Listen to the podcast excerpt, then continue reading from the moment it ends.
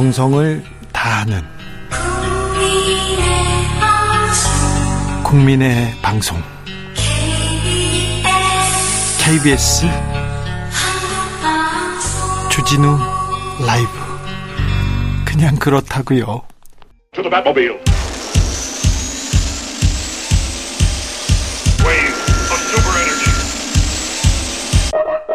주 기자의 1분 친미 왕정국가 이란은 1979년 이슬람 혁명으로 반미 신정국가로 바뀝니다. 그해 444일간의 주 테헤란 미국 대사관 인질 사건이 일어났고요. 미국과 이란은 단교했습니다. 그때부터 미국과 이란 으르렁 대면서 사사건건 다툽니다. 이란 핵무기 개발하겠다 이렇게 선언하면 미국에서는 전방위 경제 제재로 압박합니다. 그 긴장은 지금까지 계속되고 있습니다.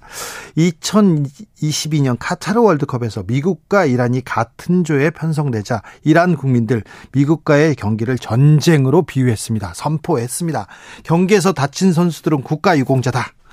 이겨야 한다. 지면 순교하는 것이 맞다. 이렇게도 얘기했습니다. 그런데 정작 월드컵이 개막되자 분위기는 좀 다르게 흘러갑니다. 미국전을 앞두고 더더욱 그랬습니다. 반정부 히잡 시대가 벌어지는 시위가 벌어지는 이란에서는 이란 축구 대표팀의 승리가 정권에 힘을 실어줄 것이다. 이런 얘기가 나옵니다. 그러면서 대표팀의 패배를 외치는 목소리가 높았습니다. 어제 미국과의 경기에서 이란 대표팀이 패했습니다. 미국 선수들은 울고 있는 이란 선수들을 위로했습니다. 그런데 이란 국민들 거리에 뛰쳐나와서 환호하면서 축하했습니다.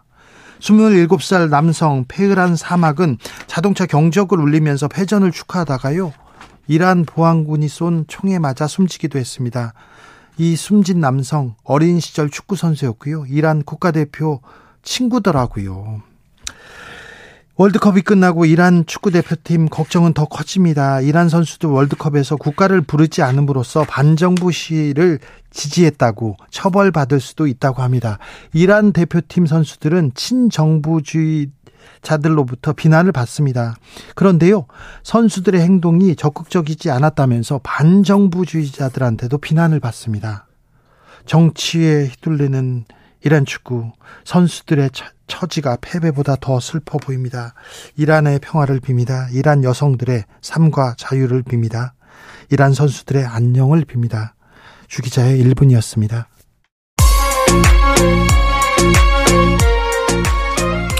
(1979년) 이란 혁명이 있었습니다 그때 아, 상징이 된 민중가요입니다 아, 사미르 젠드의 목소리로 듣습니다. 야레 다베스티니, 다베스타니, 나의 초등학교 친구라는 노래인데요.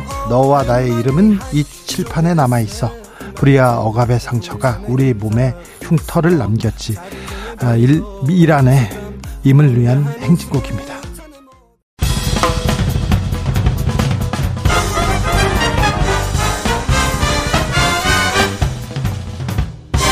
훅 인터뷰. 모두를 위한 모두를 향한 모두의 궁금증 훅 인터뷰. 오늘은 보수의 장자방입니다. 윤여준 전 장관님 모시고 이 복잡하게 꾸인 전국 어떻게 풀어나갈지 원로의 지혜 들어보겠습니다. 배워보겠습니다. 윤여준 전 장관님 모셨습니다. 안녕하세요. 네, 안녕하십니까. 잘 계시는지요? 네, 뭐 잘했습니다. 네. 항상 항상 웃고 항상 네 밝은 표정이시고 그렇습니다. 그런데 정치권은 너무 좀 어둡습니다. 지난번에 나오셨을 때 오, 네. 오, 5주 전이었어요. 아, 6개월 좀 안타깝다. 국민에게 음. 희망을 주지 못한 것이 가장 안타, 안타깝다 이렇게 얘기했는데 네. 좀 나아지고 있습니까? 아 그런 것 같지 않은데요. 네.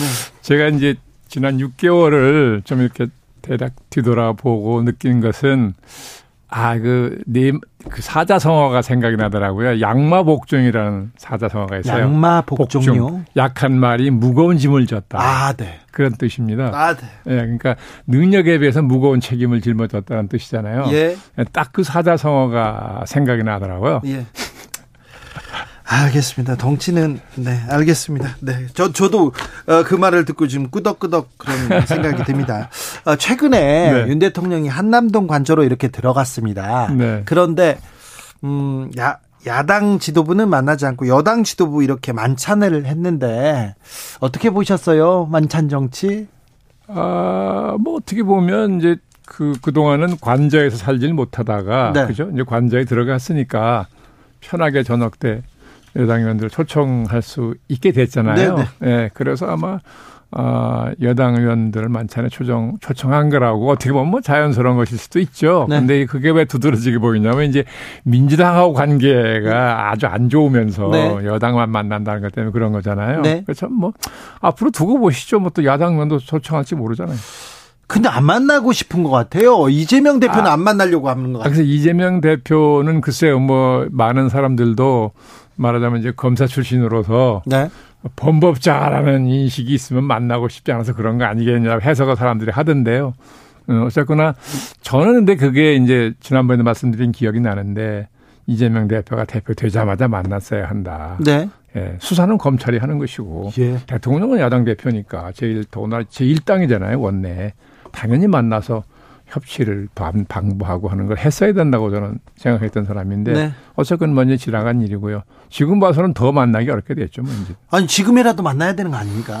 아 근데 이제 이제 와서 만나자 아니 그게 뭐 모르겠어 검찰 수사가 지금 보면 막바지까지 온것 네. 같지 않습니까? 네네. 네. 네. 뭐 이재명 대표가 뭐 얼마나 구체적인 혐의가 있는지 모르겠으나 진행 상황만 보면 문턱, 문턱까지 왔다고 사람들이 보는 것 같던데요. 네. 그러니까 지금이야 더 만날 타이밍이 아니라고 보겠죠. 아 그렇습니까? 그런데요. 음, 여당 지도부 만찬 직전에 전에 네. 네. 윤핵관 4인방 부부 동반으로 만났다. 아, 예, 저도 봤습니다 기사를. 그건 어떻게 보세요? 아, 뭐 그 의도는 아니었다고 보는데 말하자면 이제 이게 그 윤핵관 이거 옛날로 옛날식으로 표현하면 개국공신인데. 네. 측근들 개국공신 예, 맞죠? 개국 공신에게 관저가 이제 새로 예? 맞습니다. 준비가 돼서 입주했으니까 보여주고 싶겠죠. 예, 뭐또 예, 수고했다고 치하도 하고 아니, 뭐 그, 그런 생각으로 그, 한것 같은데. 그런데요. 네. 근데 그러면 공교롭게 그게 이제 여당 지도부보다 만찬에 앞서는 바람에 그게 모양이 아주 그렇죠. 볼썽사납게 됐죠. 네. 그리고 그건 여당 지도부에 대한 예의가 아니고 네. 예, 그 그렇게 정치하는 거 아닌데 그거를 윤 대통령은 미처 생각 못했다 하더라도 저는 주변 참모진들이 왜 그걸 안 말렸는지 이해가 안 가요. 그러게요. 그리고 제가 보기에는 윤핵관이라는 사람들도 아, 대통령님, 다른 사람들을 먼저 보십시오. 이럴 때 지금 야당 대표를 먼저 보자고 하는 게 이런 얘기라도 좀 해야 되는 거예요. 그런데 윤핵관이라는 분들 지금까지 행동을 봐서는 그럴 분들 같지는 않던데. 그러니까요. 그분들 그 만찬 이후에 그때 무슨 얘기를 했다. 정치 얘기, 당 얘기, 전당대회 얘기 했다는 얘기를 줄줄 읊어요. 어, 나와서. 네. 아마 대통령은 그렇게 안 할 거라고 기대하지 않았을까요? 그러니까요. 비밀리에 우리끼리 밥 한번 먹자 했을 텐데 나와서 내가 친하다. 누군가는 지금 자랑하고 있습니다. 어, 아 대통령하고 관계가 이렇게 네. 돈독하다는 걸 위세를 부릴 수 있다고 보는 네. 거죠. 바로 지금 그 국민의힘에서는 전당대회 얘기만 나와요. 시기가 네. 언제가 될 예, 것이다. 예, 네. 대통령하고 이 얘기한 것으로 보이지 않습니까? 뭐 얘기했을 수 있죠, 뭐. 했을 수도 있지만 너무 보이지 않습니까? 지금 경제 위기에 이태원 참사에 아무것도 해결 안 되는데 당권 가지고 지금 계속 자기네들 자기 공천권 얘기만 하고 있는 거 아닌가 이런 얘기. 그분들한테는 그게 제일 중요한 이슈겠죠, 뭐 문제겠죠. 뭐. 맞습니다. 정치인들한테 제일 그렇죠. 네, 알겠습니다. 이재명 대표와는 그래도 만나야 되는 거 아닙니까? 아, 근데 어차피 이게 타이밍을 놓쳤기 때문에 네. 어, 쉽지는 않아 보여요. 알겠습니다. 네. 도어 스태핑 중단했습니다. 예. 네, 그렇죠. 지난번 네, 오셨다 이제 가신 네, 사이에 네. 어, 어떻게 보셨습니까? 아, 저는 그 도어 스태핑을 한다고 그럴 때, 아, 윤 대통령이 저걸 한다?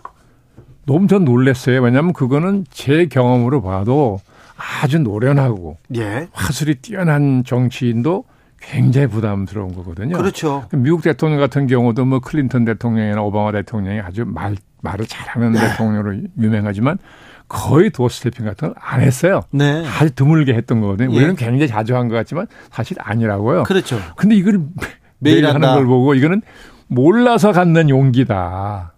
아, 네. 이 위험부담을 몰랐으니까 그렇게 하는 거지 알고는 절대 못 한다고요. 네. 예, 그래서 이게 몰라서 부리는 용기인데, 야, 저게 얼마나 갈라나.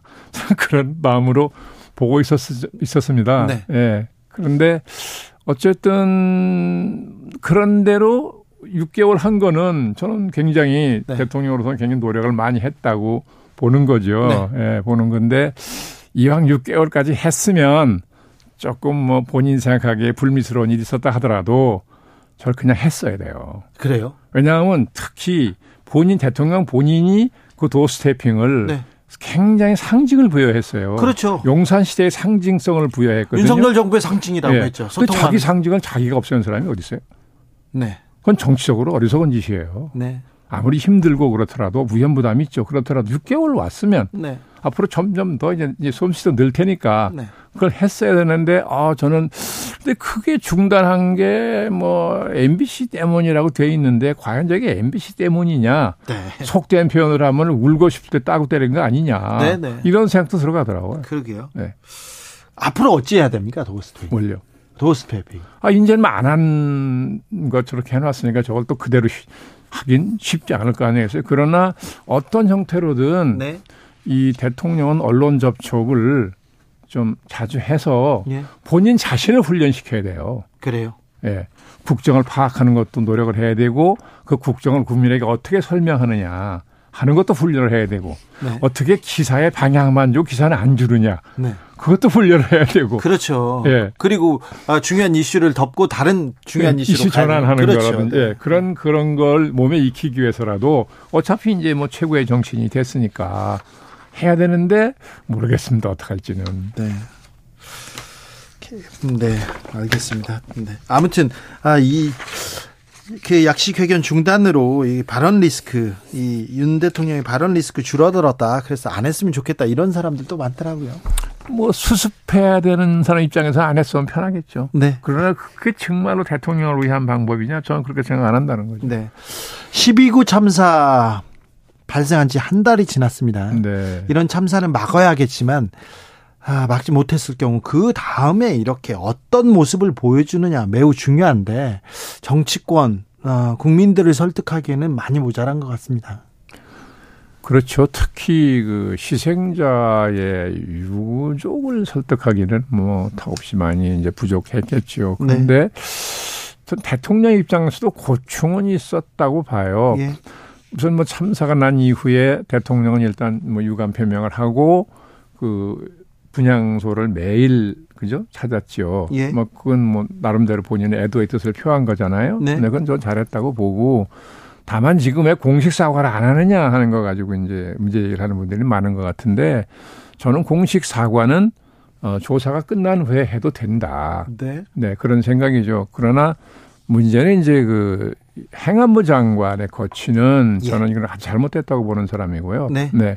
이 아마 대통령도 율사 출신이고 행안부 장관도 네. 법을 공부한 분이죠. 네. 그렇다는 거죠. 그래서 그런지 모르겠으나 이 정치적 책임에 대해서 감각이 없는 것 같아요. 예. 꼭 사법적 책임만 지는 게 아니거든요. 그렇죠. 사법적 책임이 질 이유가 없겠죠. 네. 네? 행안부 장관이. 예. 그러나 정치적 책임, 도의적 책임을 면할 수가 없어요. 예. 그러니까 바로 사의를 표명하고 대통령도 사의를 받았어야 되는데 그걸 안 놓치는 바람에 저 엄청난 부담을 안게 됐어요. 네. 아마 이제 사람들 추측은 가장 악지는 뭐 구별하대요. 네네. 네. 그래서 그런 사적인 인연 뭐 이런 것 때문에 안 바꾼 거 아니냐라고까지 해석을 하던데 아 그렇게 했다면 그건 정말 잘못한 거고요. 네. 네. 그게 정치적 부담이 더 될 수도 있습니다. 그러니까요. 속보 말씀드립니다. 국회에서 이상민 해임안 보고위원 본회의가 무산됐습니다. 어, 박홍근 민주당 원내대표는 김진표 의장 월권이자 권한 남용이다고 비판했습니다. 지금 이상민 해임하느냐 안 하느냐 이걸 가지고 한 달 동안 정치권은 싸우고 있어요. 그러니까요, 참 답답한 노릇이죠. 지금 국가적인 과제가 산적해 있고 시급한 과제가 그렇게 많은데 예, 우선 지금 민생부터 어? 얼마나 어려워지고 있습니까? 내년엔 더 어려워진다는 거 아닙니까? 네. 예, 그런데 지금 저 문제 가지고 저렇게 장시간 여야가 저러는 걸 보면 전 정말 아 딱해요. 네네 걱정됩니다. 금융 위기가 온다고 하는데 IMF 네. 겪어본 사람들은 다 그러니- 이렇게 그러니까요. 그런데 그러니까 그런 얘기를 안 해요. 야당도 원내 제1당으로서 예. 국정에 상당 부분 책임이 있는데요. 예, 자기들은 뭐 책임이 없다고 생각해서 그러는지 몰라도 예. 그래서 이거는 어떻게든지 뭐 결국 대통령이 풀어야 돼요. 그렇습니까? 네. 그러니까 아. 예를 들면 뭐 이재명 대표가 예. 곧 검찰 수사를 받을 사람이라고 생각해서 안 만난다고 하면 뭐 저는 그건 그럴 수 있다고 본다고요. 그렇다면 아니 여야 원내 대표 네. 청와대 아니죠 청와대란다 용산으로 초청해서 네. 대통령이 뭐 오찬을 하든 만찬 하든 진지하게 얘기를 한다고요.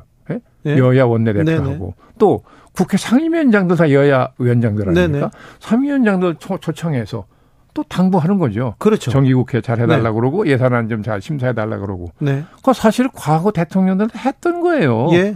근데 왜 대통령이 이재명 대표를 안 만난다고 그런 사람들까지 다 안 만납니까? 저는 그것도 이해가 안 가요. 대통령이 그런 국정의 최고 책임자로서 또 행정부 수반으로서 의회에 대해서 그런 노력을 당연히 해야 돼요. 네.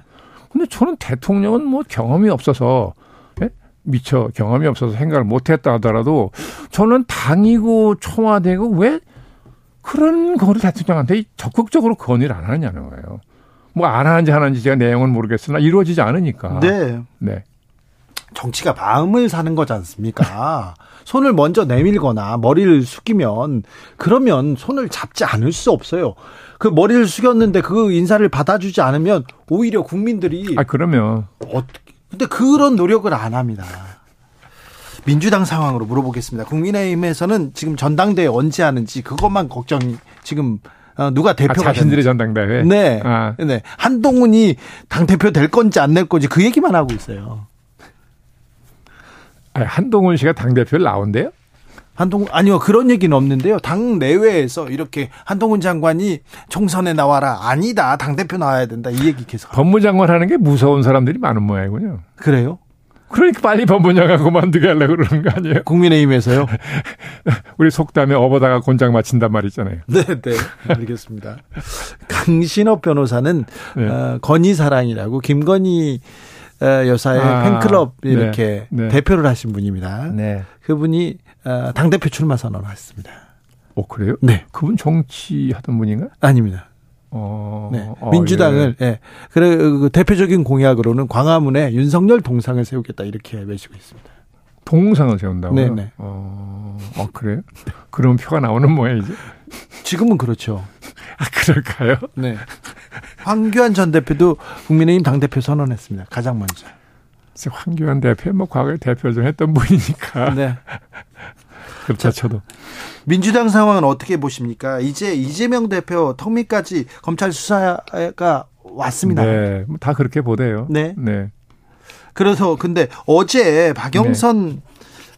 박영선 전 장관이 네. 이 자리에 나와서 아, 그랬습니까? 네, 네. 민주당의 실제 분당 가능성도 있다 이런 얘기도 했어요.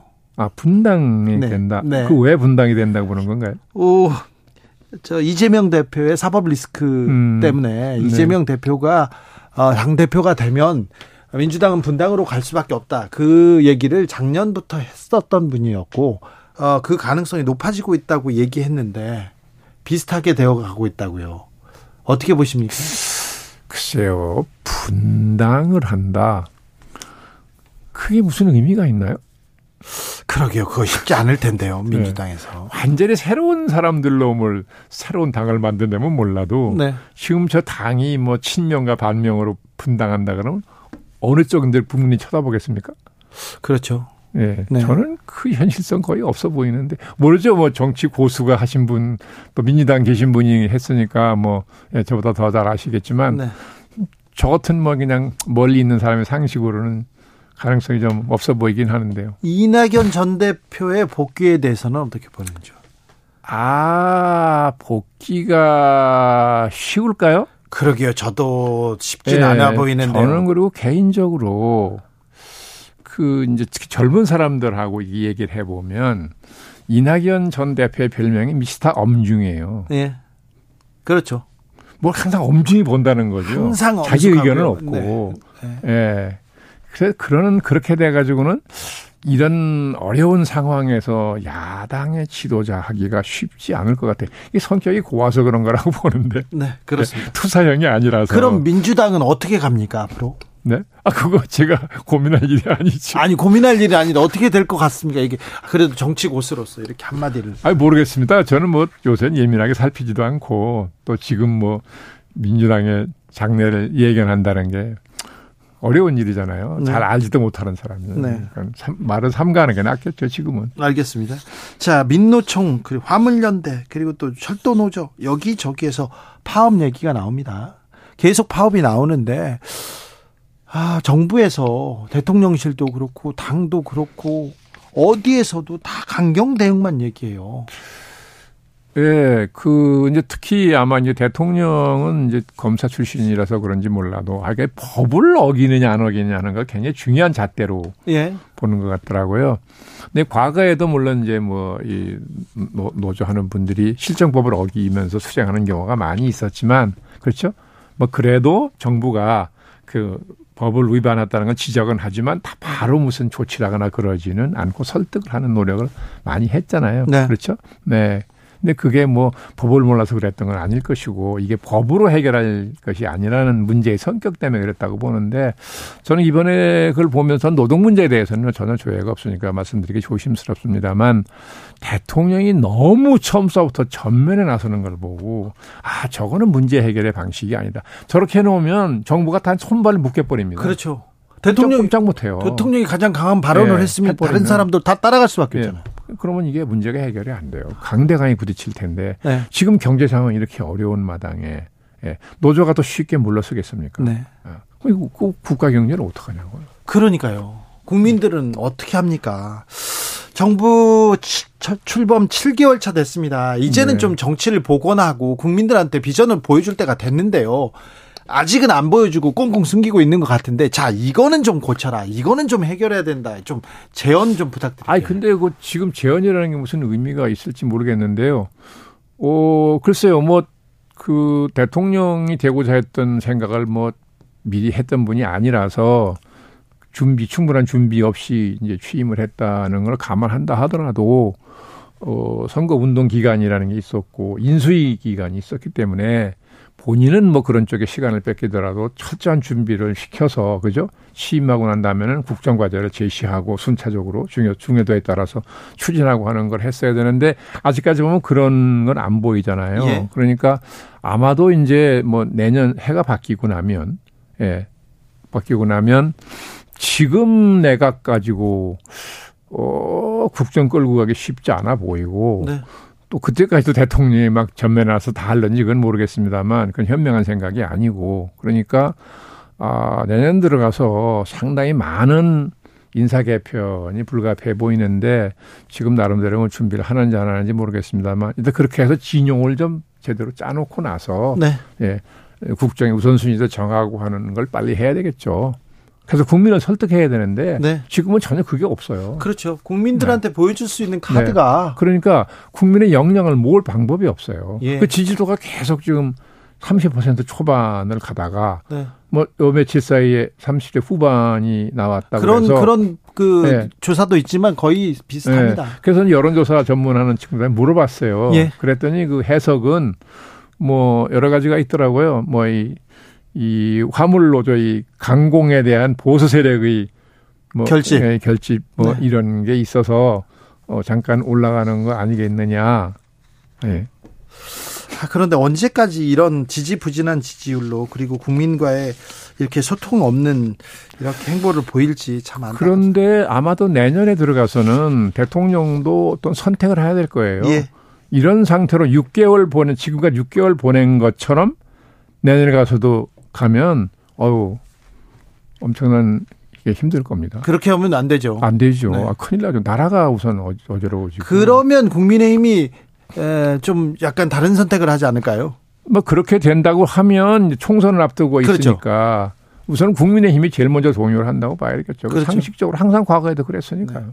분당까지는 어렵. 아, 분당이 할 용기가 있지는 않을 거고요. 네, 네. 알겠습니다. 여기까지 듣겠습니다. 제가 몰고 가서 죄송합니다. 아니, 아니. 아, 닙니다 네. 어, 말씀 잘 들었습니다. 윤여준 전 장관님이었습니다. 정치 피로, 사건 사고로 인한 피로, 고달픈 일상에서 오는 피로. 오늘 시사하셨습니까? 경험해 보세요. 들은 날과 안 들은 날의 차이. 여러분의 피로를 날려줄 저녁 한 끼 시사. 추진우 라이브.